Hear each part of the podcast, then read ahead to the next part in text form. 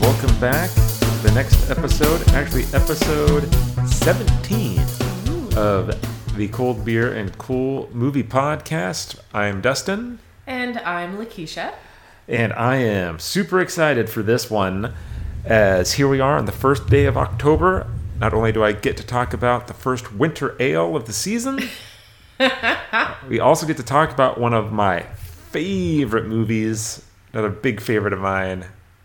They've been, been threatening to do it for a little while. It's its 35th anniversary. So here we are. We just watched it.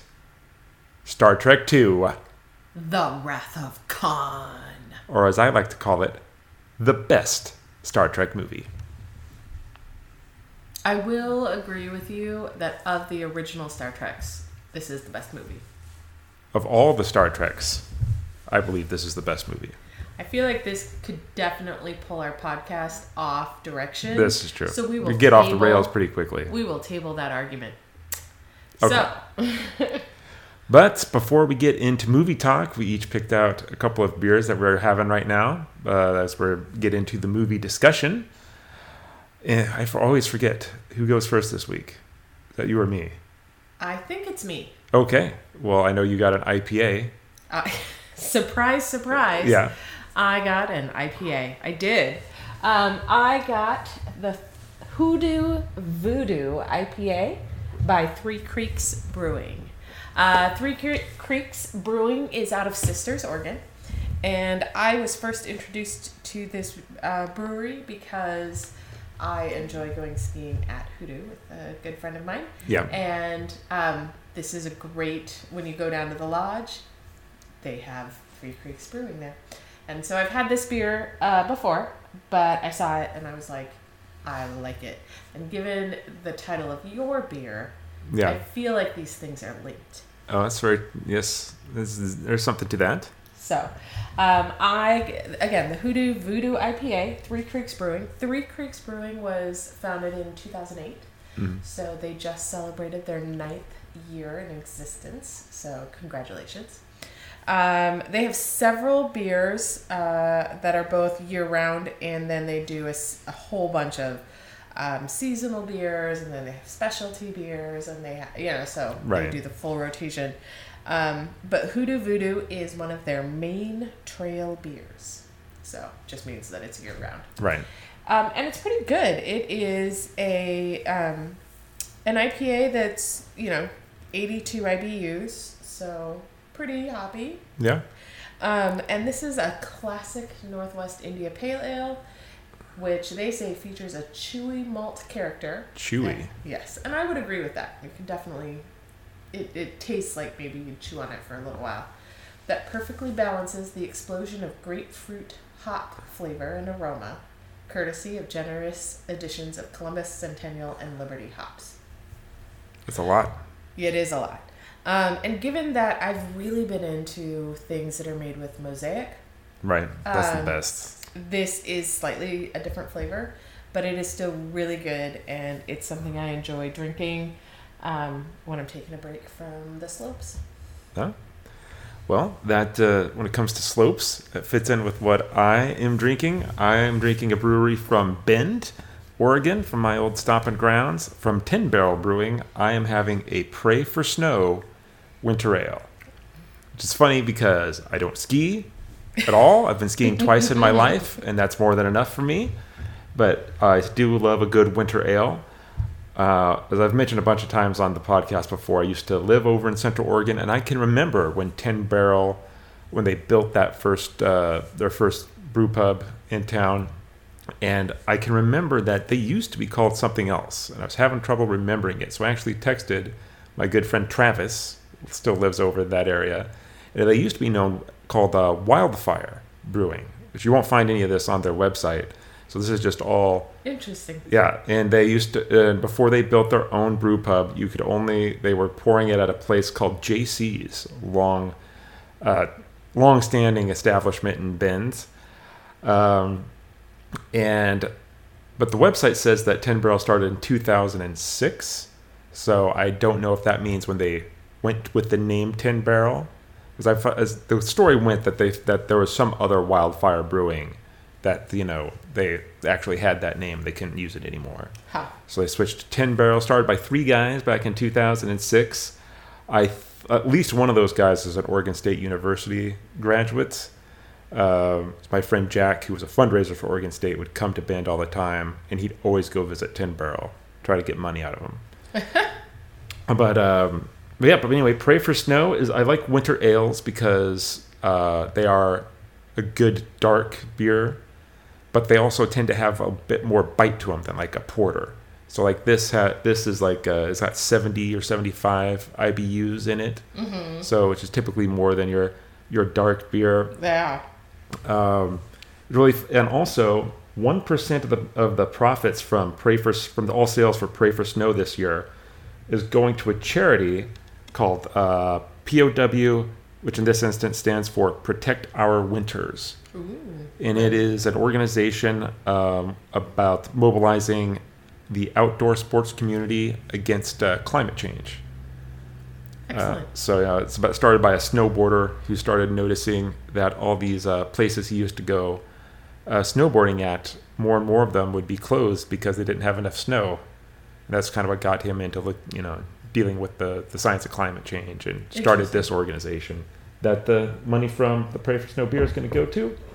Also, if you look up uh, Pray for Snow on the Ten Barrel website, it says, and I don't know if they act, this is true or a joke, it says the Ten Barrel powder policy. If more than six inches fall at Mount Bachelor, which is the big mountain over in Central Oregon, you are excused from work. We've had this policy in place since 2006. So if they have a bunch of snow up on the mountain, I guess nobody mans the taps at the, at the At the brewery. It's closed for the day. closed for the day. I don't know. But anyway, Pray for Snow Winter Ale from Ten Barrel Brewing. Uh, cool little place. There's actually two locations in Bend now, according to the website. There's two. Expanding. There's also one in San Diego, Denver, one in Portland, which we've been to, has Yeah. the cool rooftop bar. So yeah, they've expanded a bit uh, since back then. They're maybe owned by a, uh certain beer corporate entity now, which didn't make some people terribly happy. Yeah. But you know, what are you gonna do? So anyway, I highly recommend Pray for Snow if you're looking for something to warm yourself up during the uh, as we get into the colder months. All right. Well, while you were talking, Yeah. I used my good friend Google Uh huh. to let me know that they had to change their name in 2008. Wildfire Brewing um, was told that their name violated copyright laws by the Wildfire Restaurants, which was a chain of eateries with locations in Illinois, Minnesota, Virginia, and Georgia. So rather than um, take the issue to court or fight it, the um, owners decided, ah, we'll just change our names. And I think for the better. I think I like. I think Ten Barrel is a more original sounding name than just Wildfire. It was, but then they sold out to corporate interests, so Right. now it doesn't matter. It's still a good name. They came up with that before they sold out to corporate interests. Yeah, but now it Yeah, belongs so- to corporate interests. You know it's what- still you- a good beer. Don't worry good about it. All right, so let's get into our movie. Yes. Yes. Can't wait. Okay, so before we get into all the details of Star Trek II The Wrath of Khan, spoiler alert for a 35 year old movie. We'll, uh, we're going to each go over the three things that were like our favorite bits or coolest parts, the three things we enjoyed the most about the movie, and we won't spare your ears from any plot details or spoiler stuff. We will talk about anything and or everything that uh, we feel is relevant to the things that we liked. And so you're first. Okay. So I, I must admit, I know that this is probably going to shock you because I don't think I've ever told you this before. Uh huh. This is probably only the second time I think I've seen this movie. I was wondering that as we were watching it because you know I've seen it so many times that nothing surprises me, and even though like the funny parts are still funny to me, I don't laugh because I, you know, Right. I know that. But you laughed several times during the course of this movie, as so it sounded like it was maybe some of the stuff was maybe the first time you had seen it, or maybe just had been a long time. Yeah, it, I th- I'm pretty sure this is only the second time that I've seen this movie. So, um, and there's not any particular reason why. I just never really have. Um, I'm not a huge Shatner fan, so even though Uh, I definitely look at the original Star Trek series as you know definitely iconic and um, you know was a real trailblazer for the genre of sci-fi, which is one of my favorite genres. Um, it is not something that I've watched a whole lot of. So, so that being said, one one of the things I really really like about this movie um, is Ricardo Montalban. Um, I think he's a great actor. I think he makes a great villain. He's he just makes a really really good villain with his single mindedness in hurting Kirk. I mean, he even says it. He's he killing him is the second best option. You know, the first thing is hurting him. Um, and I like that because he talked about and he he really reflected on this in terms of just his acting in general. But he always says a good villain doesn't see himself as villainous. They might do villainous things, but in their mind, it's a, it's justified. It's it's for the right reasons.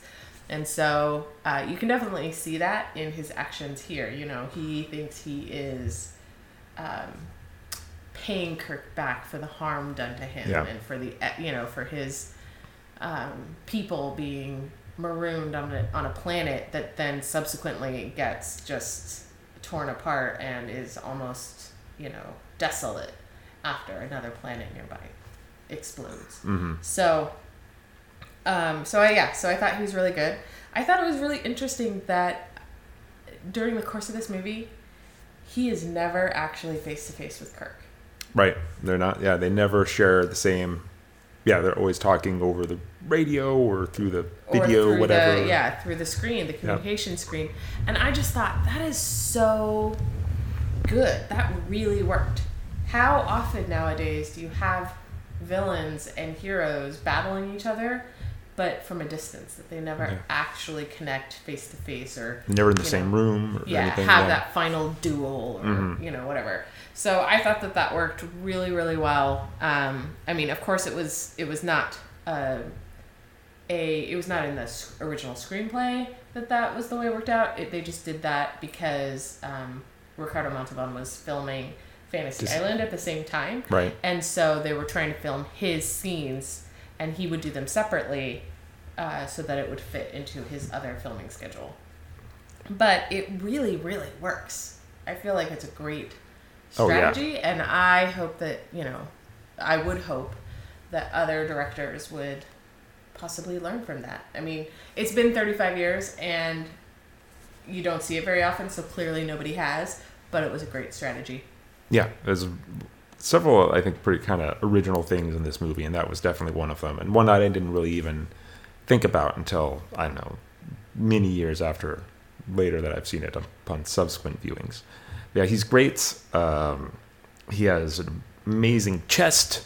Oh yes, Yeah. lots and lots of push-ups. He says. Oh yeah, that was I. So uh, I've been to a couple of Star Trek conventions in my lifetime. First time I ever went to one was here in Portland at the convention center, and Shatner was there.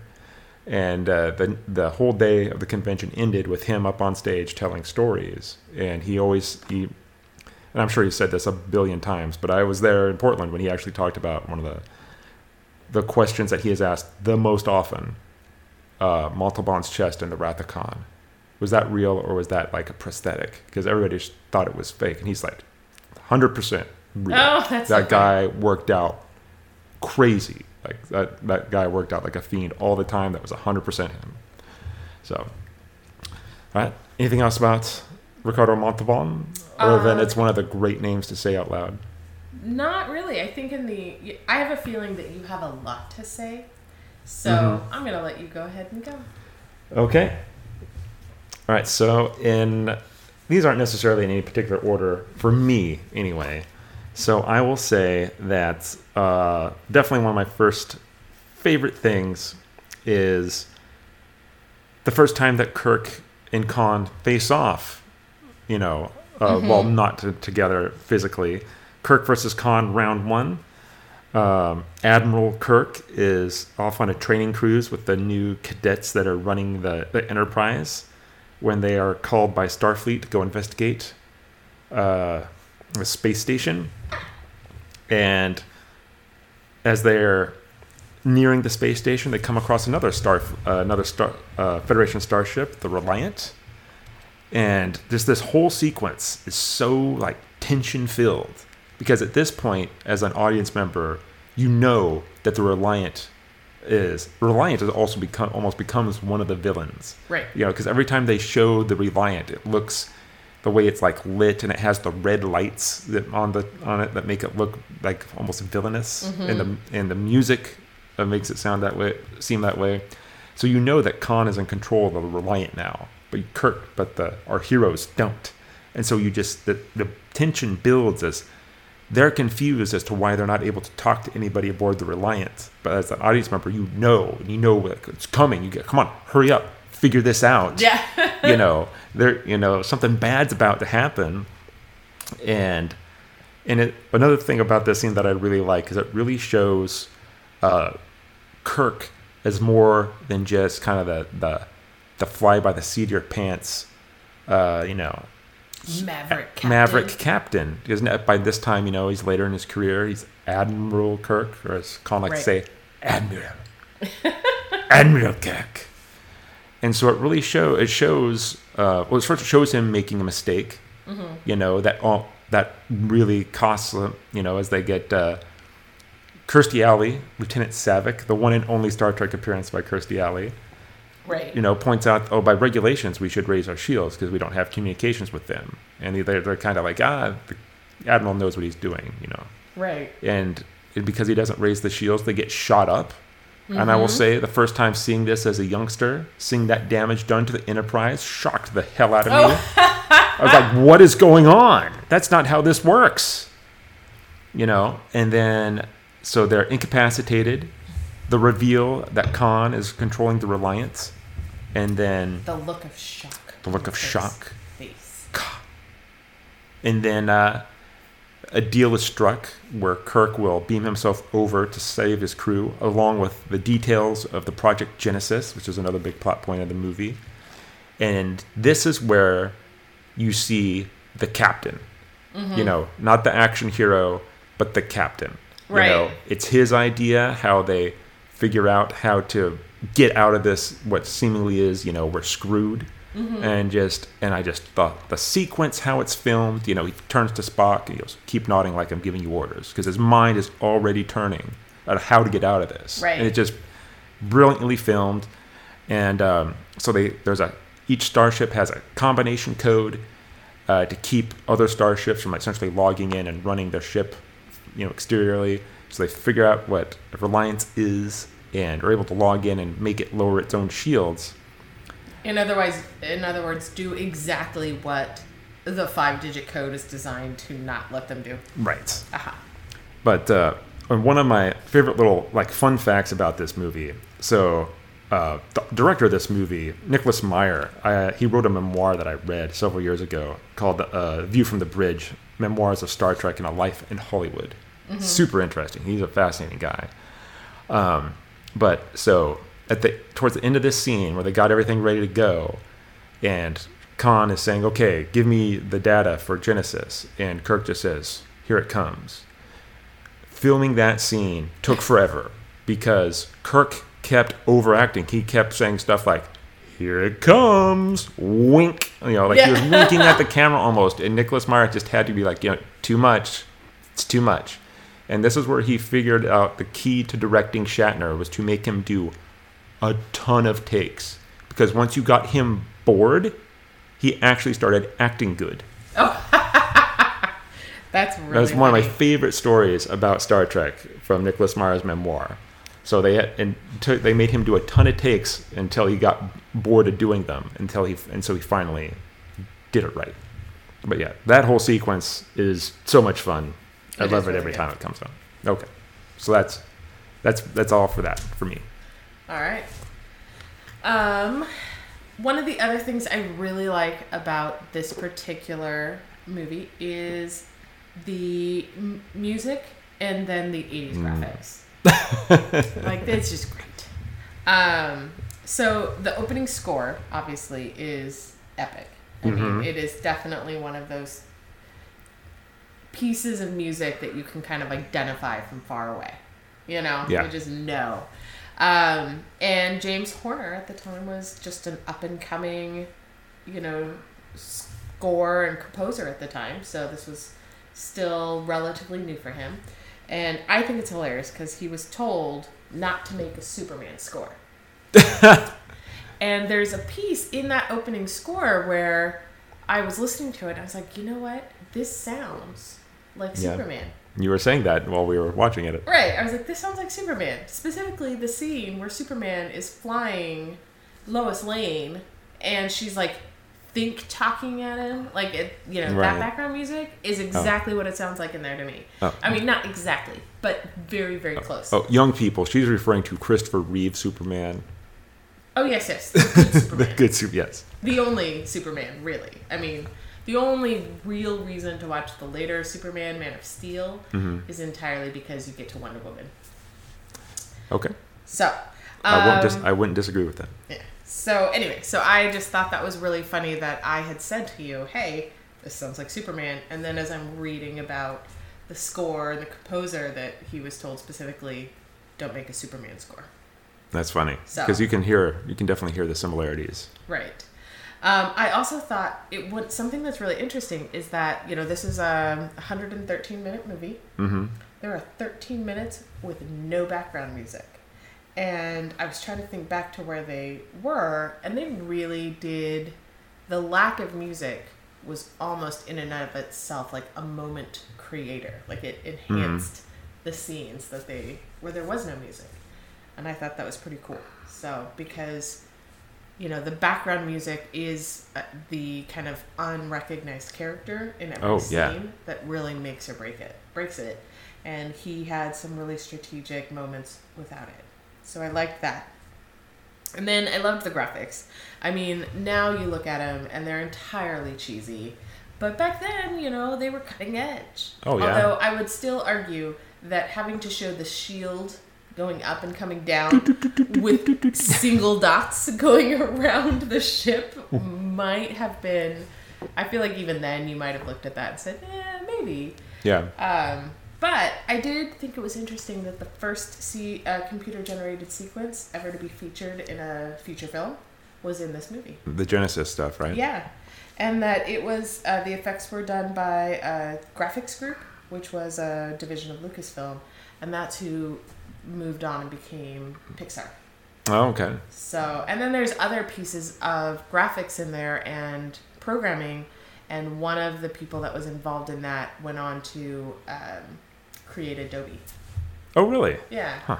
So, just I thought that was it was interesting to to discover those things and really realize once again that was actually those graphics and, and computer you know all those silly little dots and everything were actually really advanced for their time Yeah, if you really, it's interesting that you say that that that's the first use of computer generated graphics because this movie also uses some of the oldest special effects stuff. Like when they go in the cave, the Genesis cave, like in the background, that's all a big matte painting. right You know, which I don't think they do anymore. That's all done in a computer now. So to have both of those things, I think, mm-hmm. kind of interesting. Yeah, and they, um, I mean, I'm sure you know more about all of like the cost saving techniques that they did along the way in this movie Oh. by reusing some film from older Star Trek, you know, episodes and movies. But I just thought, you know, I laughed at the graphics, and and now I have to take it back.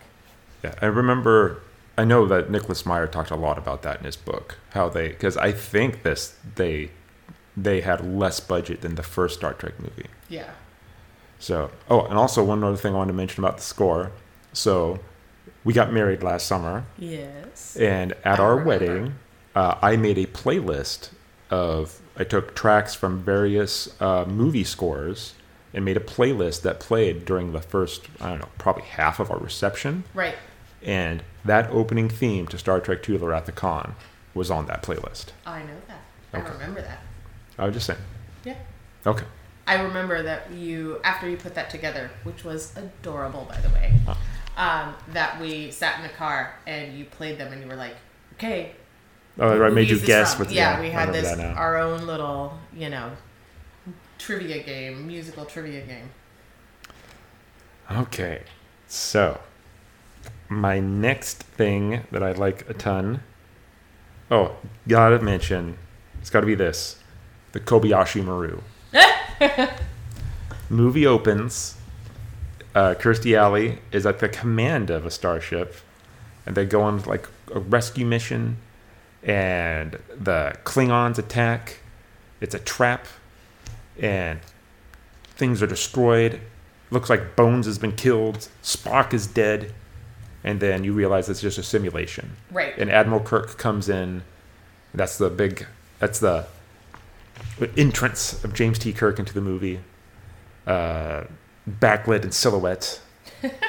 it's great, and it also becomes like a thing that gets referenced throughout the movie. You know, at one point, Kirstie Alley stops Kirk when they're on the Enterprise and asks him, you know, when you took the Kobayashi Maru test, you know, what did you do? You know, can I ask? And he said, and he laughs. Well, you can ask. I know. You know, a great little joke, but it's still, but they're still not done with it yet. You know, and then it goes on to, uh, they're trapped on, uh, inside the Genesis cave. It seems that Khan has got them. They're marooned there Right. right? And it leads to one of like when I was a kid and I watched this, the reveal. You know, when she's finally asked him again about the Kobayashi Maru, and he reveals what he did. You know, Right. he cheated. He reprogrammed the simulation so that he could win. Is And- it really cheating? No, it's uh, changing the conditions of the test. Right. Exactly. and he exp- and so and she said because he had explained to her before you know it's not a test that you can win it's a test of character how do you deal with a no-win scenario Right. and then he reveals to her well you know what i don't believe in no-win scenarios that's bullshit and uh, and that's when you reveal that uh, at one point you know previously when they're talking on the on the on the radios he talks to spock and says you know, how are we doing? What's the shape of the enterprise? And there's a coded message, Right. right? Which uh, when I first saw this the first time, you know, I didn't catch it because I was a child. But now it looks super obvious, right? But when you're watching it as a kid, and then he reveals and he goes, "I don't like to lose," and he opens up the, you know, the comm and it says, "Spock, it's Kirk. Are you ready?" And Yeah. You hear Spock go, "It's been two hours," you know. Yeah. And you're like, and finally you're like, "What? What?" what? it just blew my mind as a kid. So the Kobayashi Maru.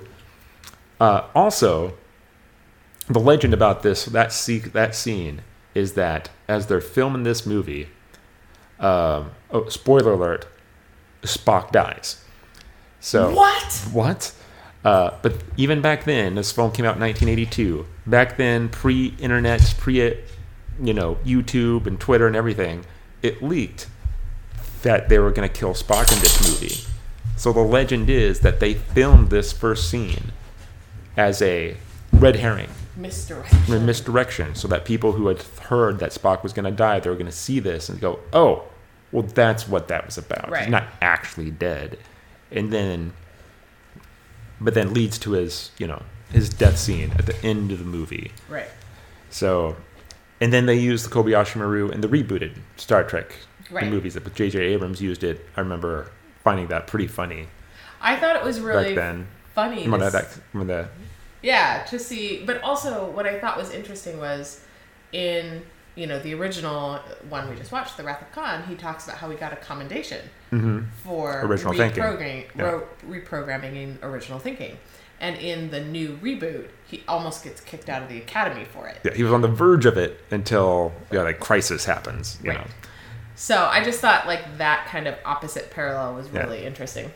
And also in this one, when when the reveal happens, they are, that they've it's all been you know they're just waiting to hear from Spock. You know that it was a coded message before. He's eating something and he's like he's chewing on a piece of fruit and he goes takes a big bite. I don't like to lose. Right. And then in the rebooted Star Trek movie, when they actually show the Kobayashi Maru test, new Kirk is actually just mowing down on a big old apple. Yeah. You know the entire time.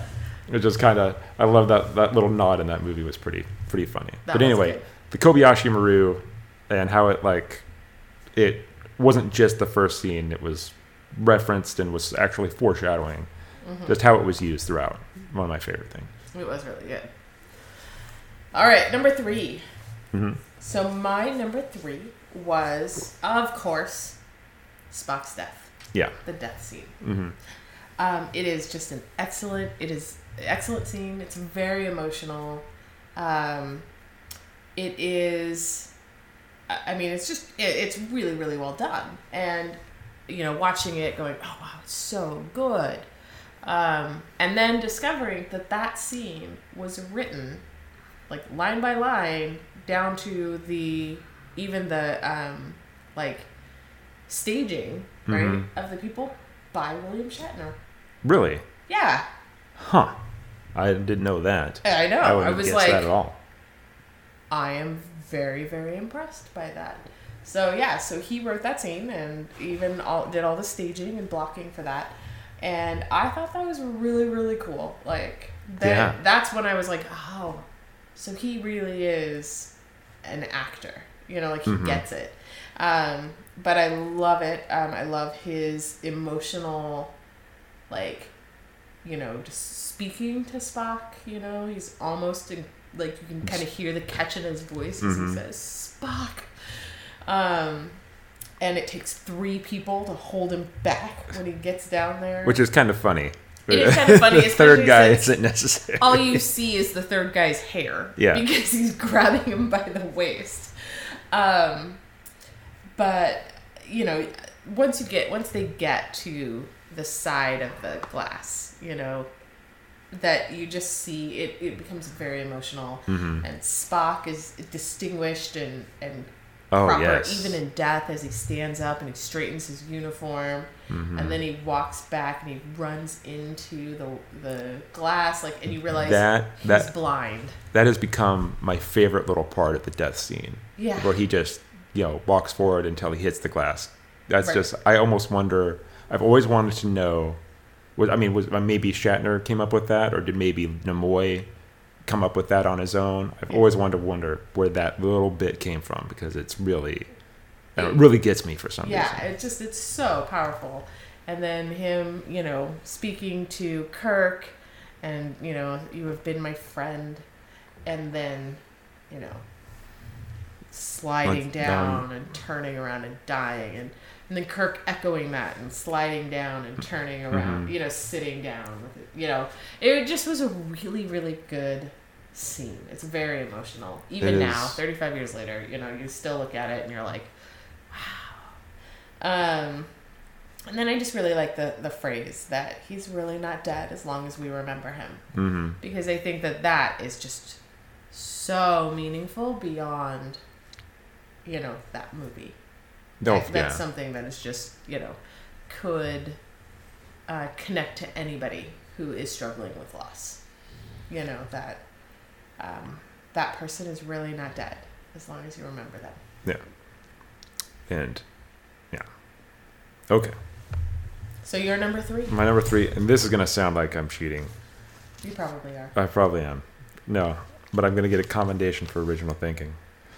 All right, so my fa- you think? so I'm just gonna say because I just had so hard a time trying to pick out something from when Khan activates the Genesis device to detonate. No, they've uh, Mhm.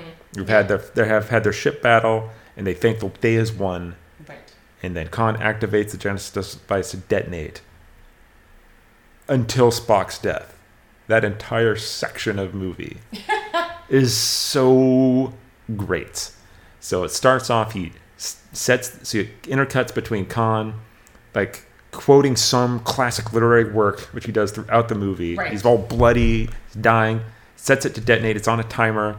They realize that this has happened. There's no warp speed. Got to get us out of here, best possible speed. So the ship's turning around, trying to get out of there. Mm-hmm.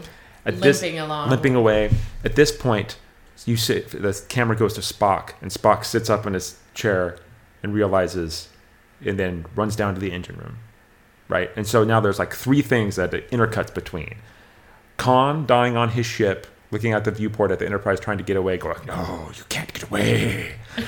to um, to uh, t- to Spock in the engine room, like you know, just getting dosed with who knows how much radiation, trying to fix the ship Right.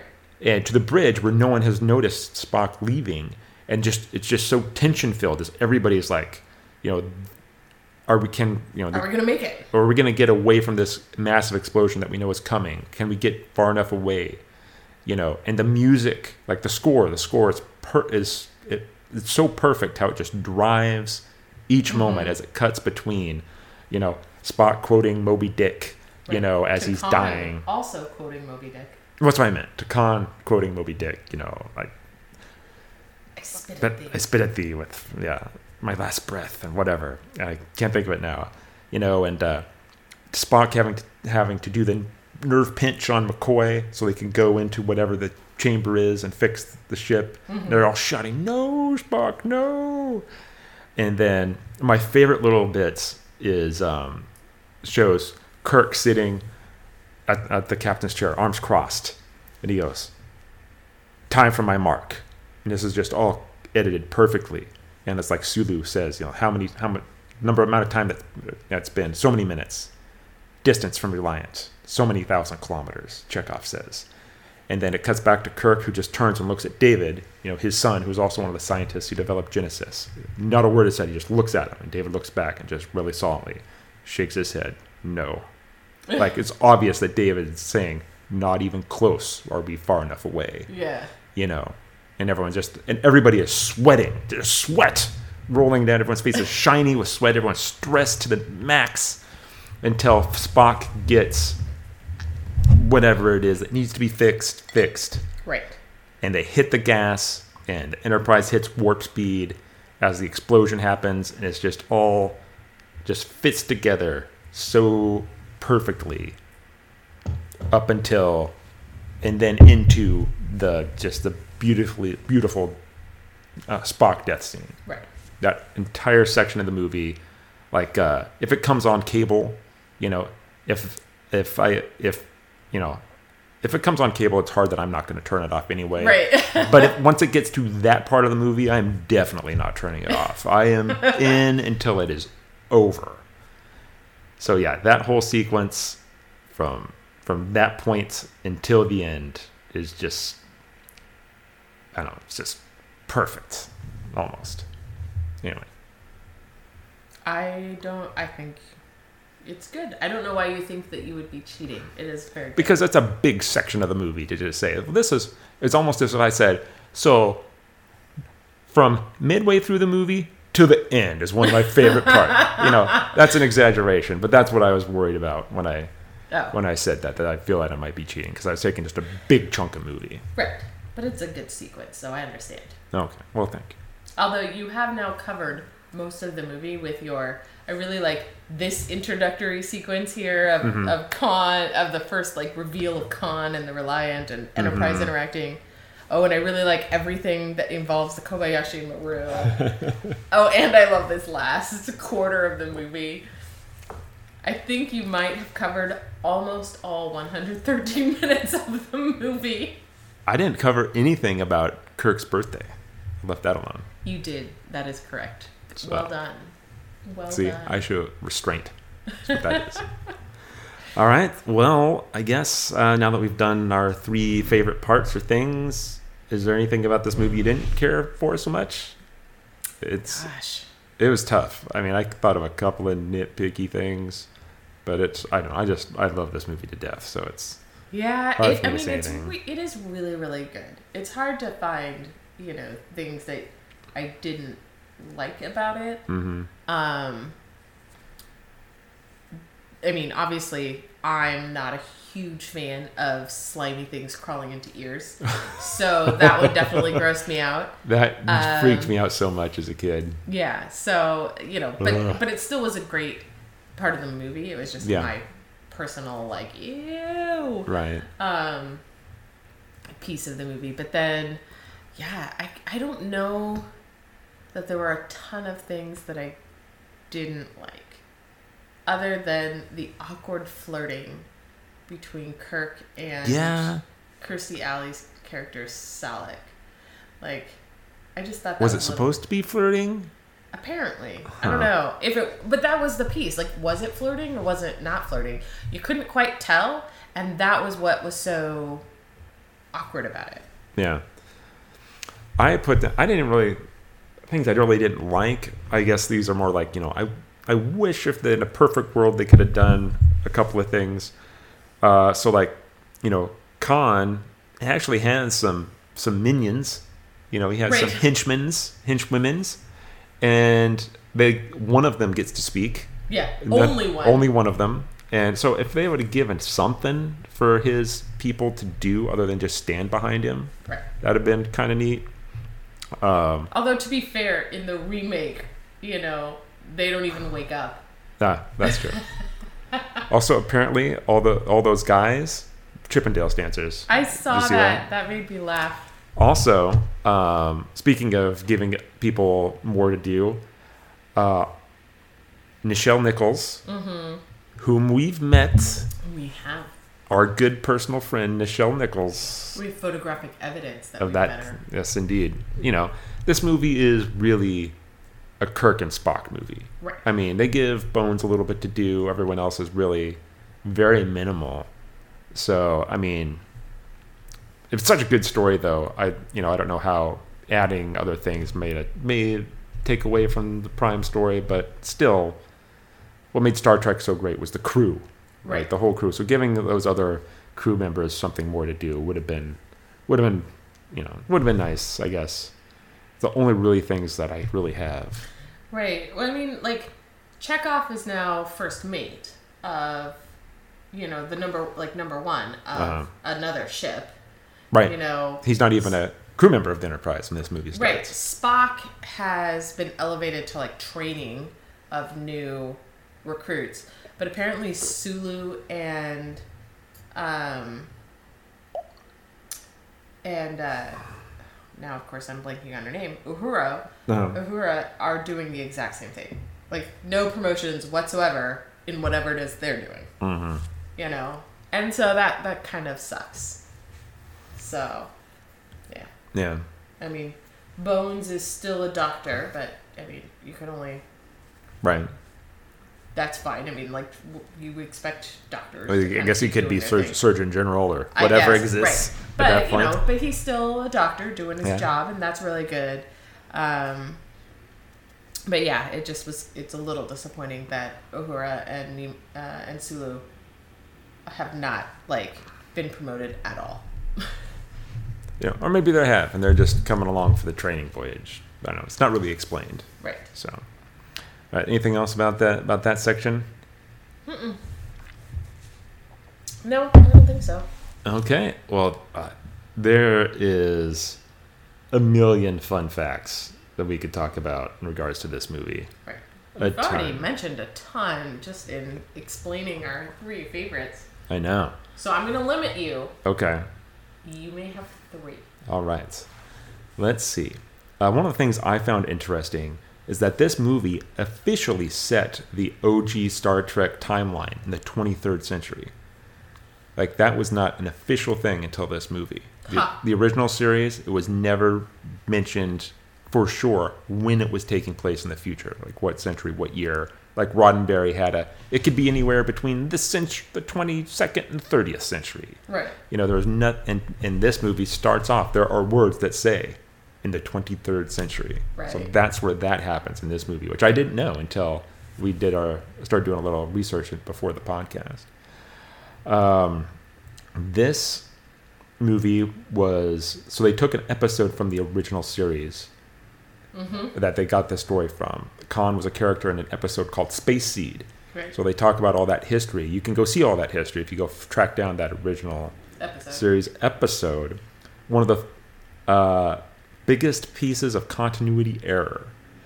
So Chekhov and Khan, you know, they meet in the beginning of the movie, right? And Khan says, you know, he sees Chekhov's never captain. I never. I don't know you, but he sees Chekhov. But you, I never forget a face, Mister Chekhov. Space Seed aired before Walter Koenig made his first appearance on Star Trek. Ooh. He is not seen in that episode at all. So how Khan saw Chekhov's face to remember? Will forever remain a mystery. Yeah, I guess they actually tried to explain it away in the novelization of this movie. Oh, but really? yeah, but and also ah, there's some. Um, so Khan mentions his wife in this movie, how she died from the space slug things. Mm-hmm.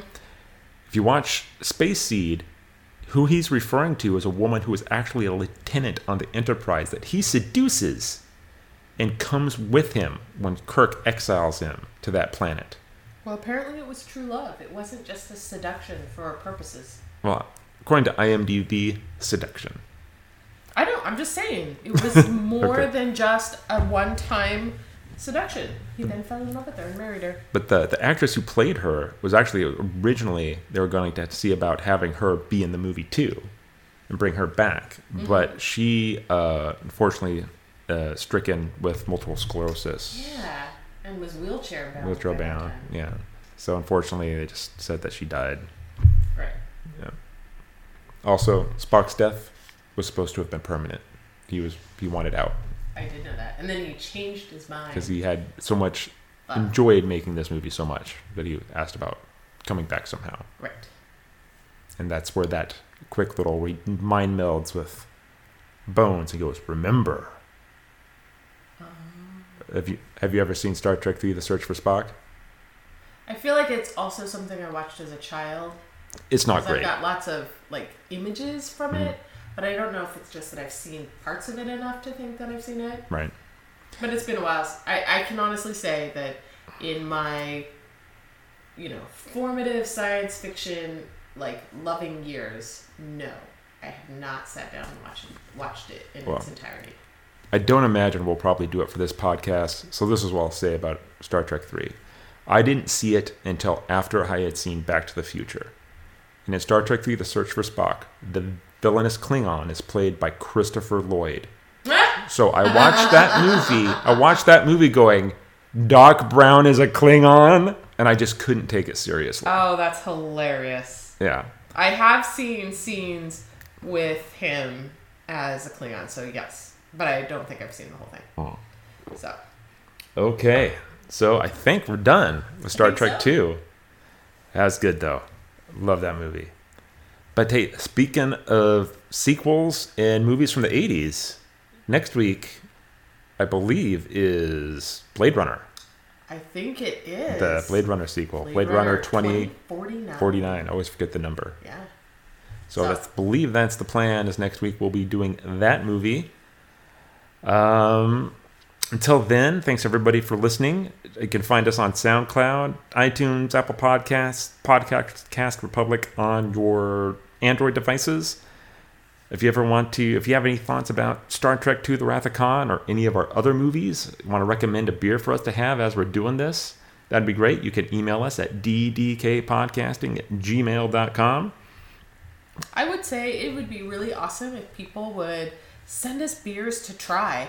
Yeah. Uh, even today, I was starting to mention that we're. I don't know that I've done a the same brewer too many times, like in a, in a row or twice. But I would love to have some new um, recommendations. I know, me too. So feel free, please send us an email. Give us an idea of what uh, good recommendations for us to try some stuff, The hoppier, the better.